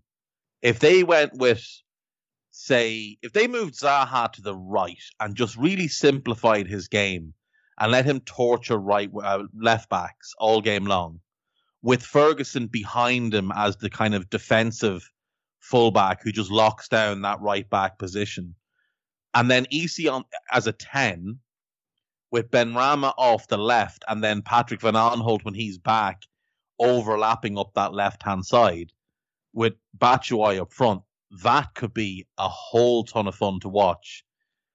I still think they need one more body in midfield, someone a little bit younger, a little bit more dynamic. I'd like to see them add a young centre back that they can develop because all of their centre backs are kind of in and around, you know, between kind of 29 to, I think Gary Cahill just passed 50. Um, and there's a lot of injury prone centre backs there. So I think a good young centre back, a young option in midfield who's got someone like Flynn Downs from Ipswich would be ideal in midfield. A tidy footballer, goes box to box, plenty of energy, little bit of dynamism about him, intelligent player, would suit how they play. Someone like Mattie Pollock from Grimsby, uh, at centre back. He's only 17 or 18, already been compared to the likes of Tarkowski, Michael Keane, uh, Slabhead Maguire. So he's he's that type of traditional defender, which is what Palace look for. And if they could add Benrahma, I mean, it would be it would be incredible. But if they can do all those things, if they could even get just get Benrahma, I think that moves this window to an A. If they added the young centre back and the midfielder, I think it would be an A plus. I'm going to give mm. them a B. Same because I really like the signing of Ferguson. I think it's a tremendously clever signing. Obviously, they lost a lot when um, Wan left, and Joel Ward does a good job, but he's, you know, there's a reason he was left out when Wan Bissaka appeared on the scene. Uh, he's he's a solid backup. He's not a starting fullback at this level, but Ferguson can be that player. Eze, I think, is one of the, the best signings anybody has made all summer.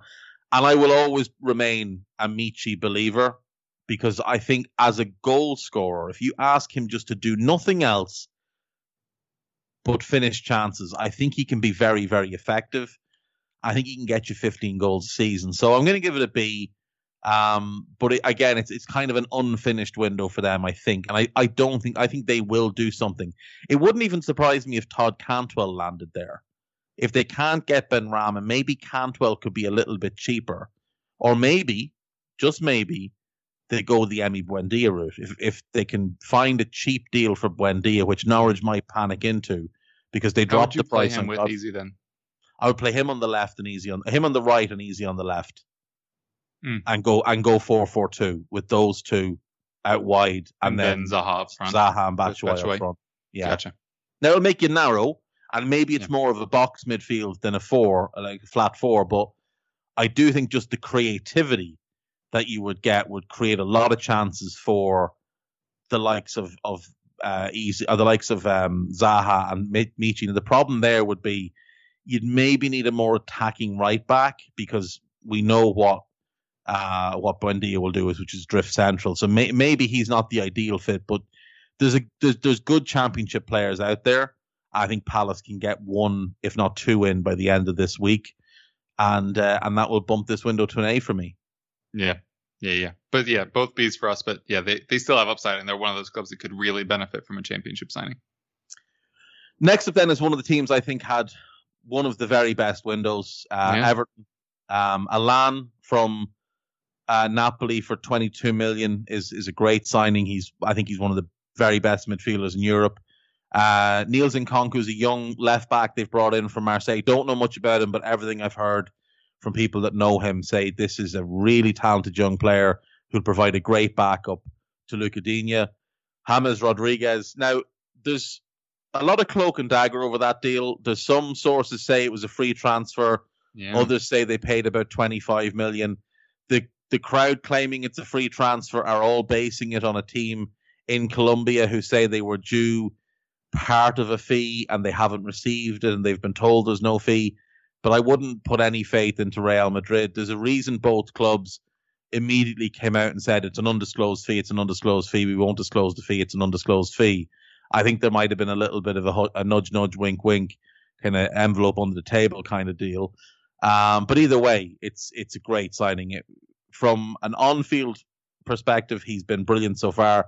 From an off-field perspective, he just brings loads of eyeballs. I mean, whatever way you look at him, the guy's a superstar. He's one of the most popular players in the world. He's an immense talent, and he's he's lifted their levels uh, impressively. They bring in Abdoulaye Doucouré. I'm not overly keen on him. I think he disappears when the cameras aren't on, but he's a solid player. He adds something to their midfield. He brings power and pace and dynamism. He'll go box to box. He will run literally all day. Um, he's an incredible athlete. Uh, ben Godfrey is a signing I like from Norwich. I think it's it's a clever signing, and um, for 20 million, I think it's it's good value. Him and Holgate as maybe your long term centre back pairing is something I can get on board with. And then Robin Olsen right at the deadline on loan from from Roma. I think it puts good pressure on the goalkeeper um, because I think I think Pickford was their was their weak link. I've said that to you before. They didn't really lose anybody of note. Schneiderlin, Sandro Ramirez, Stekelenburg, uh, Oumar Niasse, Cuco Martina. None of these guys had really contributed anything. Leighton Baines they will miss from a dressing room point of view because he's been one of their leaders. But all in all, I think it's a, a really good window. The only way they could have made it better is maybe getting rid of some more of their deadwood. But at the same time, when you look at their squad, they've pretty much got two good options in almost every position. Though I do wonder if they'll regret loaning out Moise Kean if Calvert Lewin has an injury or a dip in form. Maybe not having that kind of natural number nine to come in could affect them. But all in all, it's it's without question it's an A window from me. Yeah, the lack of another striker is exactly why I, ha- I haven't given it a plus either. In theory, they still have um, Tosun on the books. Um, not sure if he'll he'll wind up. True, still but isn't there. he's out with a knee injury for a while? So He is, but he might be back by middle of the season, maybe. Hmm. Hard, hard to say because what he he suffered that injury right after joining Palace in January, right? Yeah, I think he So, played two games and got hurt. So even if it was an ACL or an MCL, I, I forget what kind of knee injury it was, but you know, a year ish is usually around what the timetable is. Um, and I think an important note, which we haven't mentioned yet, is that you know we're two months away from the January window. Usually it's like three plus, but with with the window closing in October, uh, the fifth for the full one and what the sixteenth for the Yeah. domestic one. Um, you know, that's not a lot of time until we hit the January window, which is why I think you saw things like uh, saw things like Rudiger sticking at Chelsea. Um, is just because he's like whatever, I'll figure it out in two months. Um, but yeah, it, it's an A for me. Obviously, could have used another striker. I think they really could have used another right back as well. Um, obviously, the Sidibe thing didn't work out for them last year, um, but then they have gone with Coleman, who's been fantastic to to start the season. I just worry about what's what are the other options there.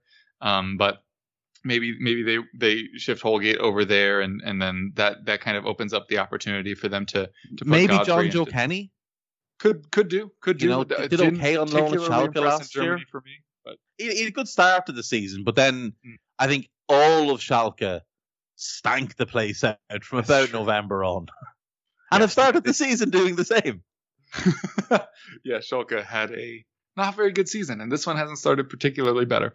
Um, but uh, yeah, so so I still think they're a little thin in a couple of those places. I should really knock them all the way down to a D for not taking Gazzaniga, uh, which uh, I, I, really actually am surprised that they opted for for Godfrey over Gazzaniga. Although I assume we were probably asking for a pretty hefty loan fee or probably ten plus million, which as we talked about before for a backup goalkeeper might be a lot. But Gazzaniga could supplant Pickford. I don't think Olsen will. And I'm not saying mm-hmm. I'm not saying Gazzaniga would, but you know, at Gazzaniga's best and at Pickford's shakiest, those two switch spots.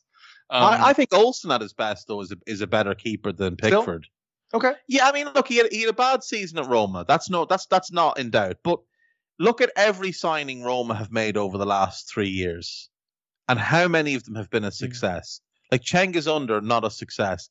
Justin Kluivert, not a success. Amadou Diawara, not a success. And they all should have been and they all should have been. You know, they're all exceptionally gifted young footballers, but there's been there's been something wrong at Roma for a couple of years now, and it just seemed like a really toxic environment because when he went to Cagliari on loan, he did all right. He he managed to get himself suspended for four or five games for shoving a fella in the face, but he did pretty well. Now they fell apart in the second half of last season as well.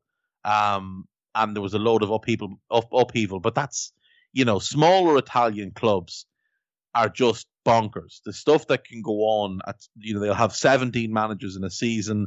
The same guy will get appointed four different times. People will fall out with the chairman. The chairman will be in the press giving it, you know, the big one, telling them that the players are disgrace and all this kind of stuff. It's just, it Serie A is just a, it's a different world to what we're used to in the Premier League. Um, but I think at his at his best, the, the keeper we saw at, at, Copenhagen, the keeper we saw in the first half of his loan at Cagliari, I, I do think Robin Olsen is as good, if not better, than Pickford. And at the very, he doesn't have to be better than Pickford. What he needs to be is more reliable than Pickford, and that's where Gazzaniga, I agree, would have come in. In that, at their best, yes, Pickford is a better goalkeeper. Pickford's best game is probably a nine out of ten Gazzaniga's is probably an 8 out of 10. But Gazzaniga's stock game, the game you get from him most often is 6 to 7 out of 10. Yeah. You rarely Pickford get below that. down to like a 3. Pickford throws in a lot of 3 out of 10s. A lot of 3 out of 10s. And I think his stock game is 6 out of 10 as well. I think he's overrated with his feet. He's poor on crosses. He's a good shot stopper, but he's he's not one that saves a lot of shots that, you know, aren't he, he, that he's not expected to save.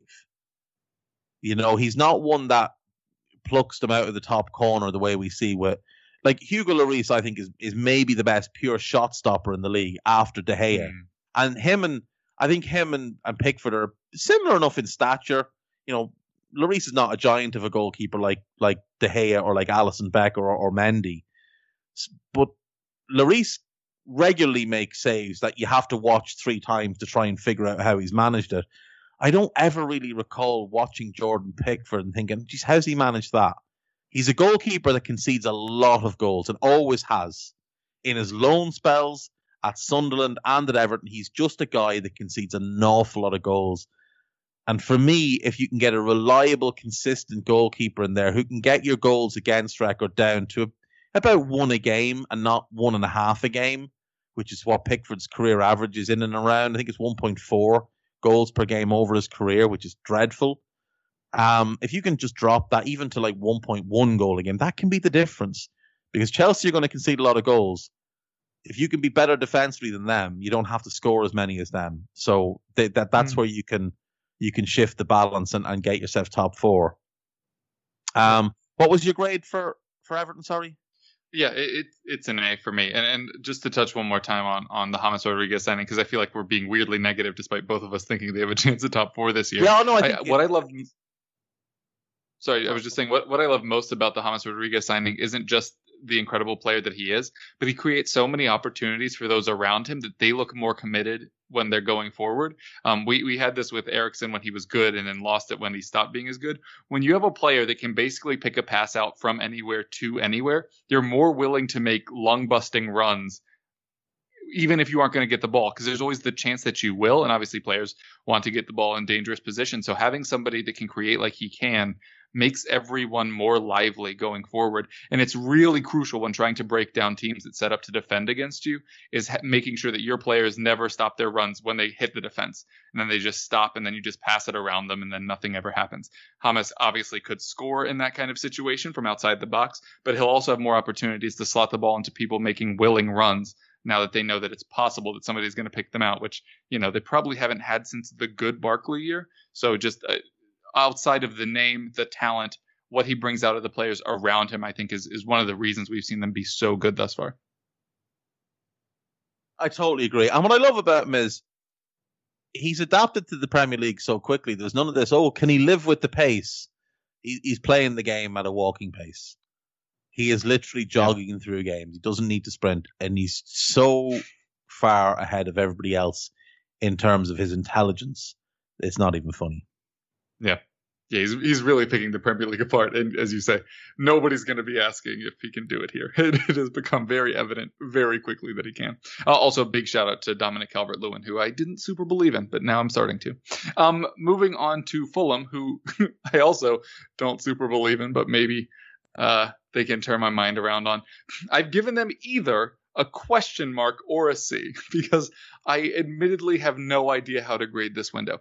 Even their chairman came out and said like two weeks ago that they had missed out on loads of targets and and it just makes it hard to view any signings that they make, especially after that point, as positive.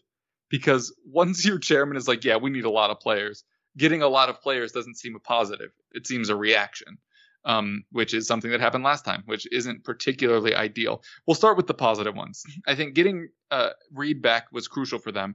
Obviously, was so important for them getting promoted last season. The only weird downside with it is they're so full up with central midfielders now. They bring in Reed, they brought in Lemina, who I also have liked at times in his career. They already have Jean Michel Seri and uh, Zambo Anguissa in midfield there that's a lot of players. If you're gonna use, um, I forget his name, the the Cairney.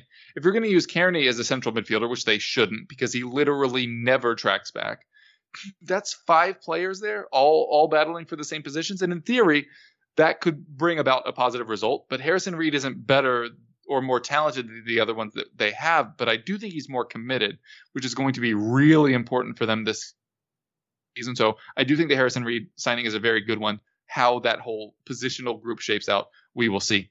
The defense desperately needed attention. Attention. We spoke with um, Russ before the season started about their defense, and he was like, "Tim Ream cannot start for us in the Premier League," and I think he started every match for them thus far. So a little unsurprising that the defense has been as terrible as it has been. Um, I think that that bringing in uh, Tete and Robinson is fantastic business. Both obviously attacking fullbacks, but that's just kind of the direction the game is going these days. Uh, but Kenny Tete is is a very very talented wingback, and Anthony Robinson can get there. I think he's further away from being good now, um, but that's kind of the question: is if you're Fulham, how how much can you risk on young players developing in the one season that you're guaranteed to be up? It's it's a little iffy for me. Um, I I was honestly shocked that they managed to snag Alphonse Areola. I know that his his stock has plummeted, but I have always believed in him um, from the Madrid days, the PSG days. Um, and so to see him rock up at Fulham, I, I, think has to be very encouraging for them. But his confidence isn't at an all time high. And watching so many goals go past him in his first couple of starts before the defense has been sorted isn't great. Um, I do believe in the talent, though. I think that's a that's a big step up in that position. Um, and then the one I want to hear your thoughts on is they've gotten in Ademola Lookman, who we've both loved for years. It was part of that one Everton window where for every old player they signed, they signed a really talented young player. Never made it there. But him off the right can do serious damage for Fulham, especially if he can link up well with Mitrovic, um, who obviously can score loads of goals, if if not much else. Um, yeah, on the whole, they're they're good players. These are good signings, but we've been had before by Fulham.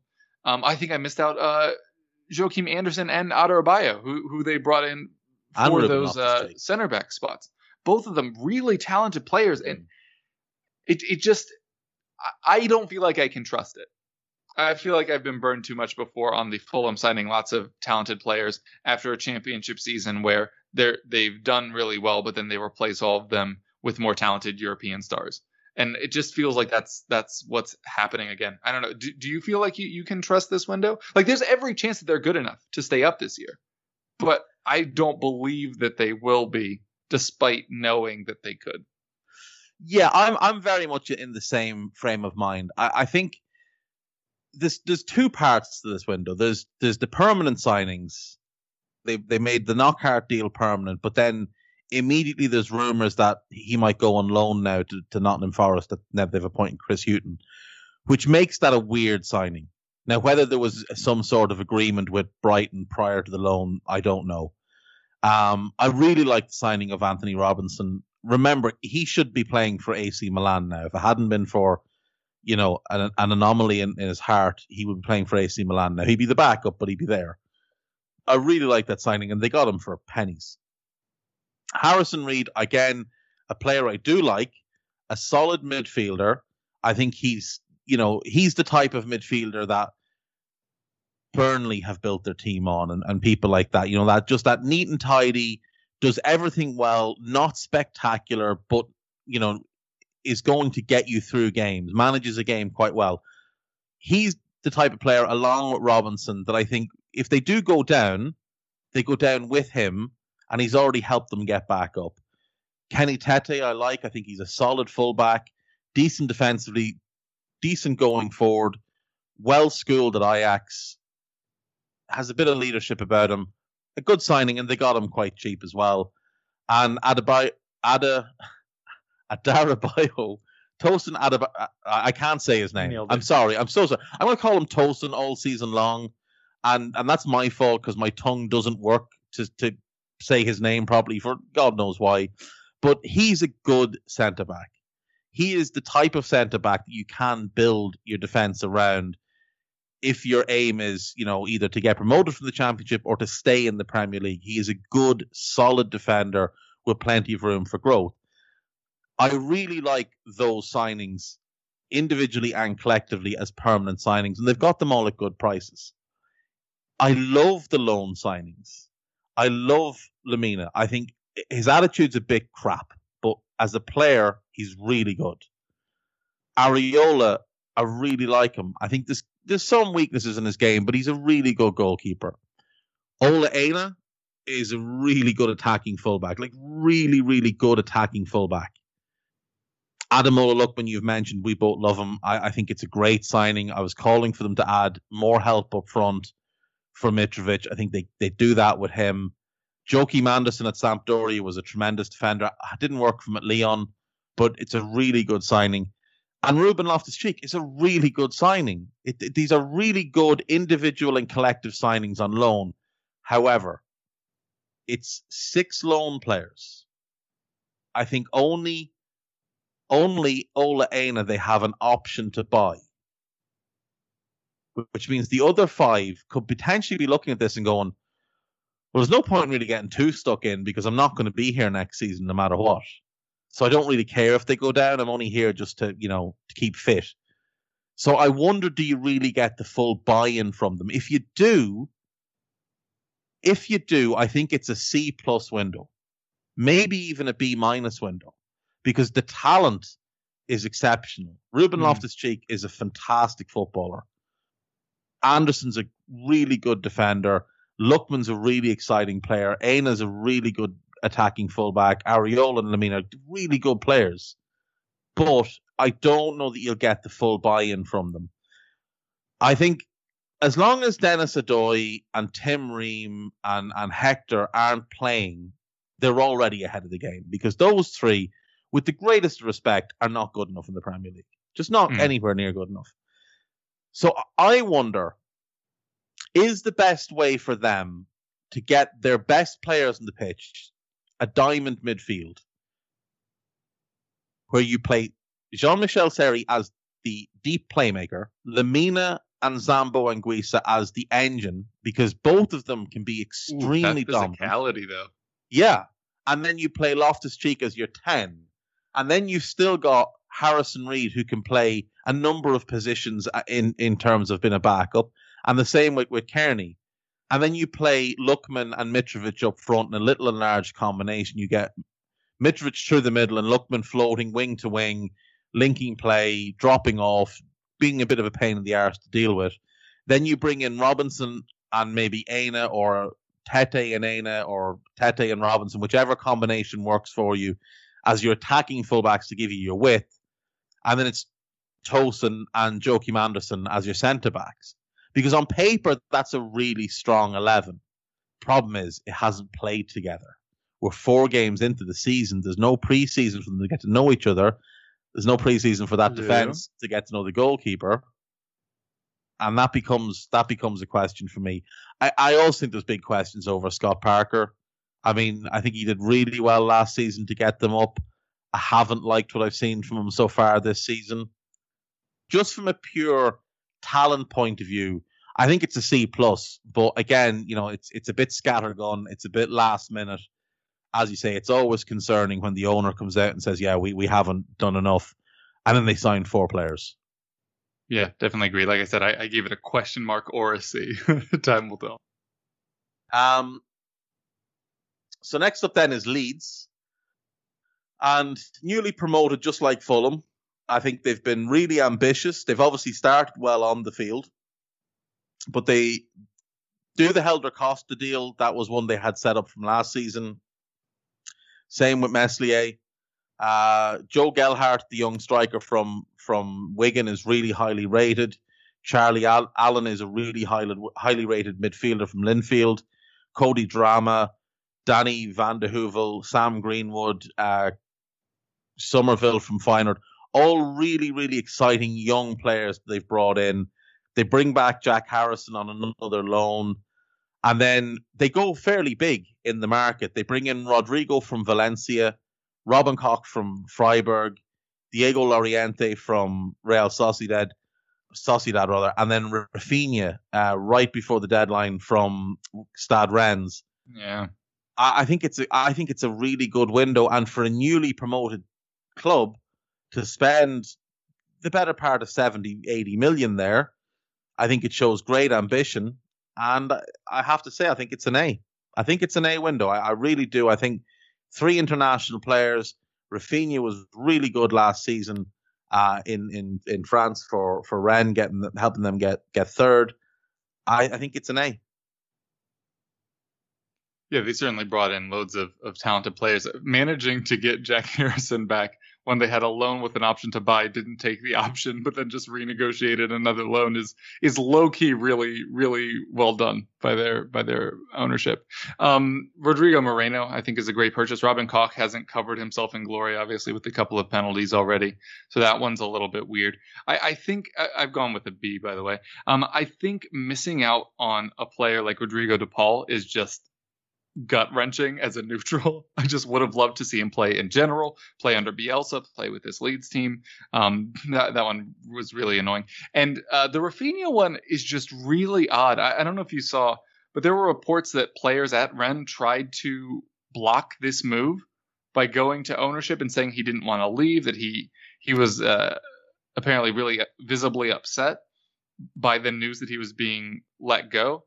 Uh, obviously, they have European football this year, if memory serves. Um, and so then you see him sign for Leeds, and he's like kissing the badge and all this, and it just it feels a little off. Obviously, as a player, he's fantastic already, loads of upside. Him on the right, Harrison on the left. Uh, you assume Bamford up the middle until he stops scoring goals, which hasn't really happened yet, and then it'll probably be Rodrigo, or you can play the two of them together. Obviously, mm. Rodrigo familiar uh, playing up front in a two, but yeah, the Raphinha one hits me as weird. But yeah, I, I, think the rest of their business was was really fantastic. Just missing out on Rodrigo De Paul, I'm personally salty about. I wouldn't be surprised if they revisit that in January, because yeah. Udinese are absolutely trash. They are awful and it wouldn't surprise me if Leeds go back in in January because he wants out. It's very clear he wants out. Yeah, and I think they'll they'll their revisit are that dope one. though. Yeah, their, their kits are incredible. They're one of the best in the league. Uh, the Raphinha one is interesting. I, I read that same, I think the same report as you. Um, they obviously do. They have they have Champions League football this year, and that's maybe why he wanted to stay. But I mean, from their point of view, they sold him and they got Jer- Jeremy Doku. So I think they've done really yeah, well. Brilliant. If you can get Doku, you, you just gotta. You just well, do it. and I wonder with Raphinha. memories. I know, like it's just another one. Um, I wonder with Raphinha if the plan is that maybe this year he'll play in more of a wide role, and then he will transition centrally to kind of replace um, Pablo Hernandez in that kind of central attacking role. But I, I think you know it's great to see a, a newly promoted team show such ambition. We've seen it, obviously, Villa. We've seen it with Fulham now twice. Whether their ambition is mis- misplaced or not, we don't know yet. But it was the last time, as Villa's was last year. But Leeds seemed to have a real plan. Like it wasn't a scattergun approach. They didn't get a couple of the players they wanted. You know, you mentioned Rodrigo De Paul. They tried to sign Miko Cuisance from uh, from Bayern Munich. A mysterious yeah, foot injury appeared, and then Bayern checked his foot and said, "No, there's no injury there." And, and then he, he confirmed that there was no issue with yeah, his uh, so Marseille. And my guess, my guess on it is that the uh, Jean Kevin, uh, Kevin Jean Augustin deal that they had done in January, where he was to become a permanent signing if they got promoted. And then because football stopped, the day his his loan expired, they were like, right, we don't want you anymore. Back to uh, back to Leipzig with you. We haven't been promoted yet uh, no, no, that we, we weren't promoted, so we can walk away from this deal. And Leipzig were like, well, absolutely not. In no way can you walk away from this deal. And not just that, we're going to release this guy on a free now and let him just go about his merry business because you owe us 20 million. And if you don't want him, we're still going to get our money. And I wonder if Leeds have gone, you know what, we can't actually afford to do him and Raphinha. So we'll keep, we'll buy Raphinha because we need that position more we'll let this deal fall by the wayside and we may just send that money on to Leipzig because otherwise it's going to get really messy.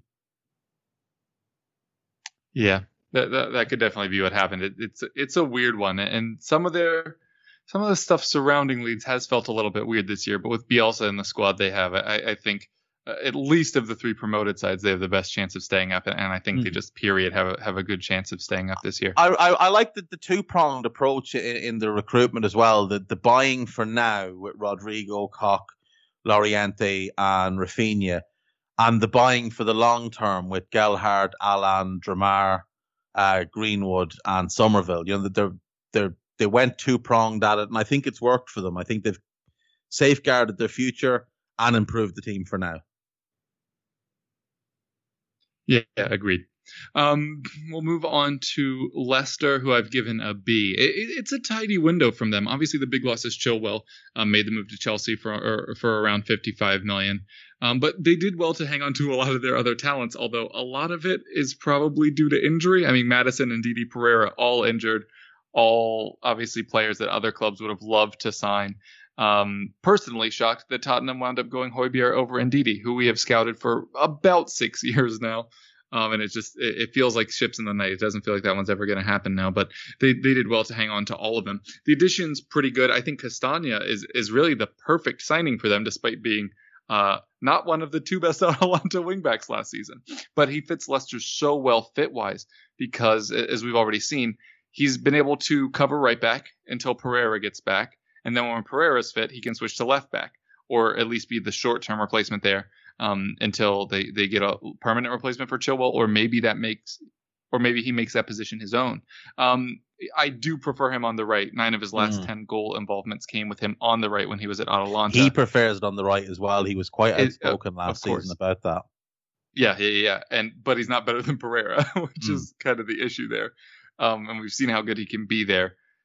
As as you say, he doesn't prefer being on the left. I, he's still pretty decent there. It's a much shorter jump from Chilwell to Castagne on his weaker foot than it is from Chilwell to Justin, uh, at least at this point in time.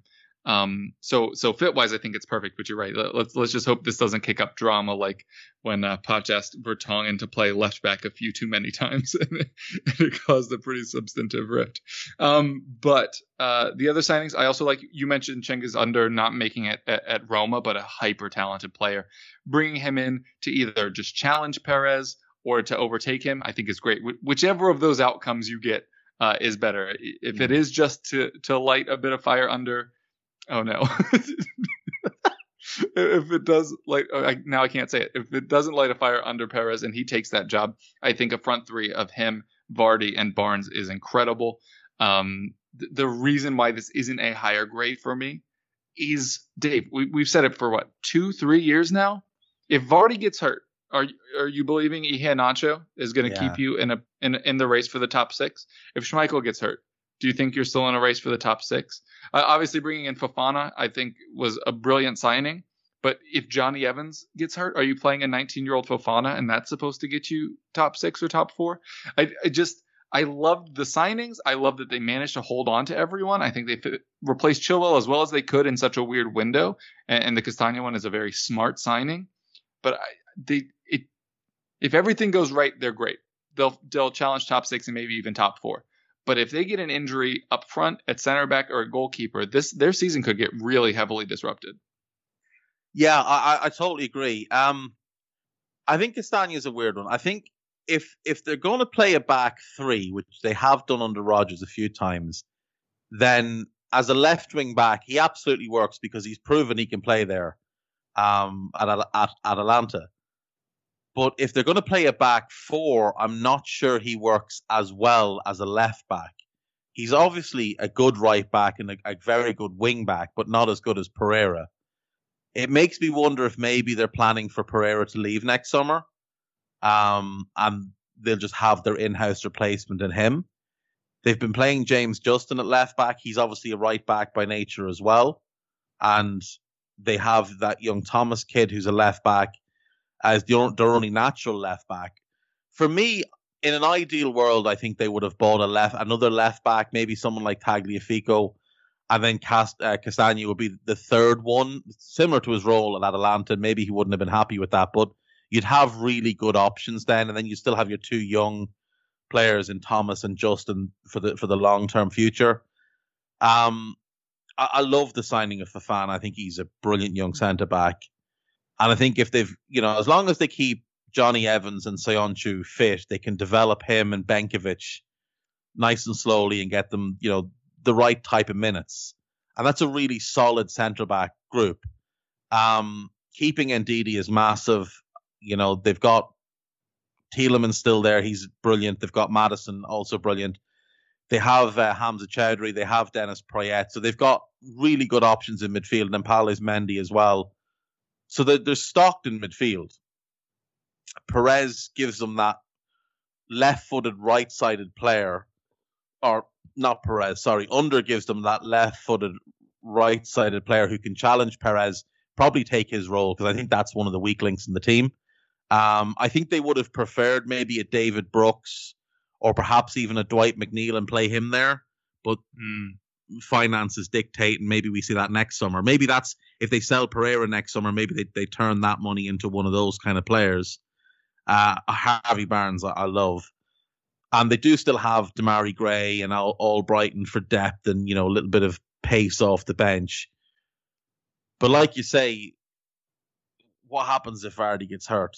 What happens if, if Schmeichel gets hurt? I, I would have been looking this summer to start, you know, to bring in the long term successes because Vardy's 33 now. I think Schmeichel's the same age. So how long do they really have left at this level? Like Vardy is still scoring like it's going out of fashion, but he's relying a lot on penalties now. And that was kind of the case last season as well. Um, he's not the dynamic player he was. He's more of a penalty box player. He's you know not able to do that kind of lung bursting 60 yard sprint on a counter attack. And I think we've seen a bit of a decline in Casper Schmeichel as well. I don't think he's the goalkeeper he was the year they won the title, for example. I think he has declined.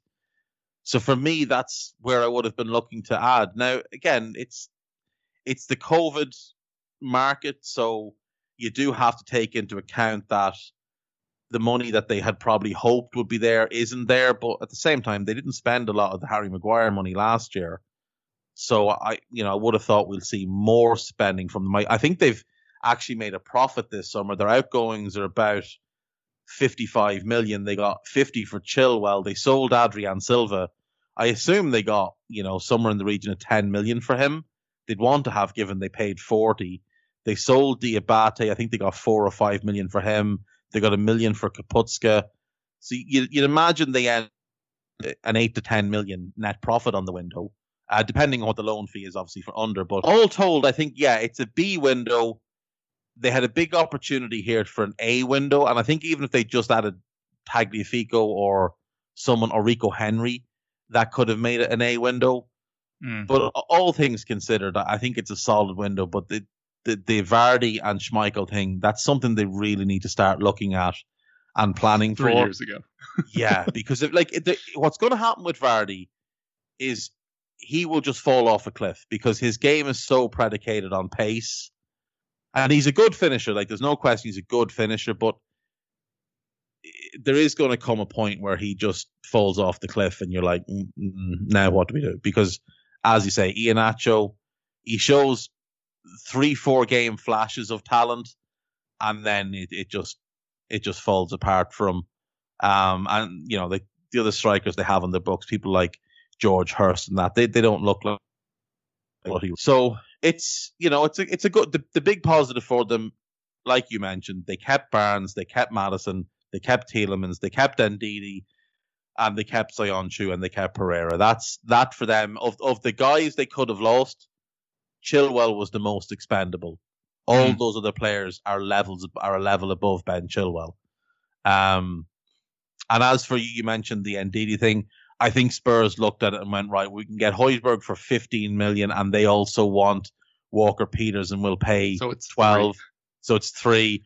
or we can pay 60 million for Ndidi and, and probably not afford to do much else. So all things considered, it's and and Højbjerg brings leadership and he's a better passer, so that probably mm. factors into it as well. But all in all, I think, like you say, it's a B, it's a B window for Leicester, and it's it's it's a good start to the season for them so far. They've they've been, you know, I know they got they got thumped by West Ham, but you know they were really good in the three previous games. Um, they've shaken off the the filth of last season and how that went after Christmas, which I, I thought was going to hamstring them. I originally predicted them to finish ninth because I was really concerned about where, where their form would go after last season. And because I've hmm. seen Rodgers before when things go wrong, just start to fall apart. And it goes wrong real fast. Yeah, yeah, yeah, exactly. Credit to him, he, he's turned it around. So, Kev, uh, any final questions then, or anything, anything you want to cover before we wrap up part one? Um, just one last Leicester bit for you. Fofana or Saliba, who's better now and who will be better long term? Obviously, the two Saint Etienne boys. I think Fofana's the better defender. Saliba's the better ball player. I think long term Saliba probably becomes the better all rounder.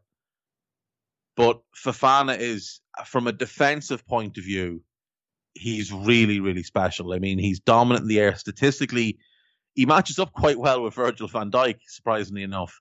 Um, but obviously, you, you, do have to factor in it was the French league and it's a much smaller sample size. But yeah, defensively, I would rather have Fofana as an all-round player. I would probably rather, excuse me, rather have Saliba.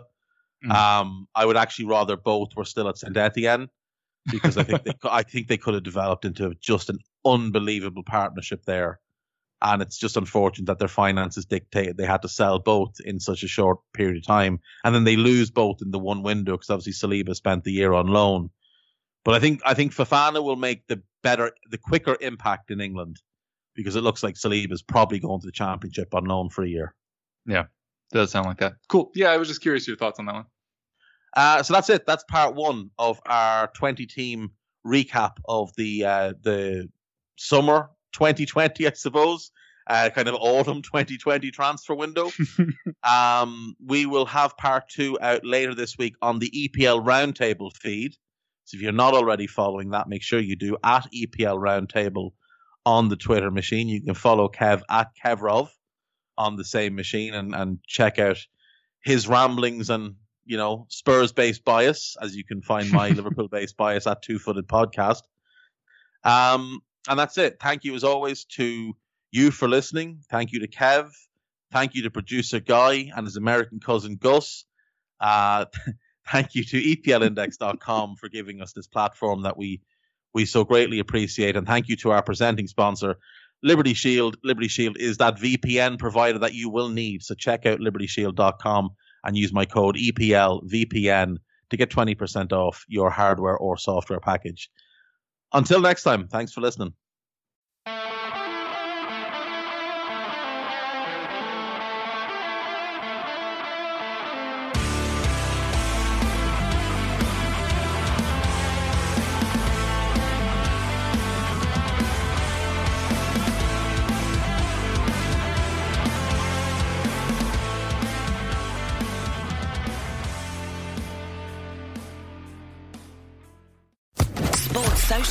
Podcast Network.